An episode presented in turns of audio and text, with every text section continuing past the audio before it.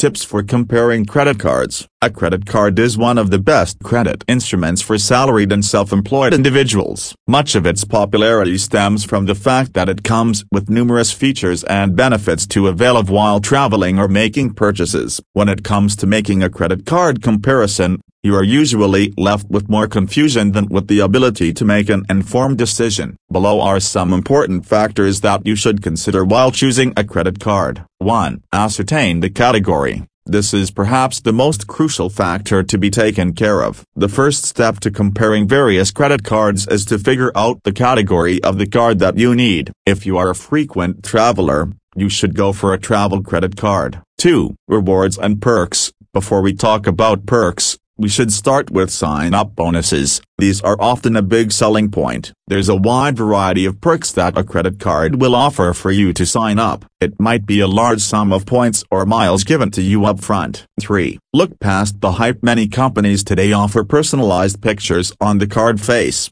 or they may offer discounts not suitable for business purchases. Look past the hype to break down what the company can offer for a business only. That could be the deciding factor in finding a card with lower APR credit rates, low or no annual fees, and a possible longer grace period before interest is added to the total.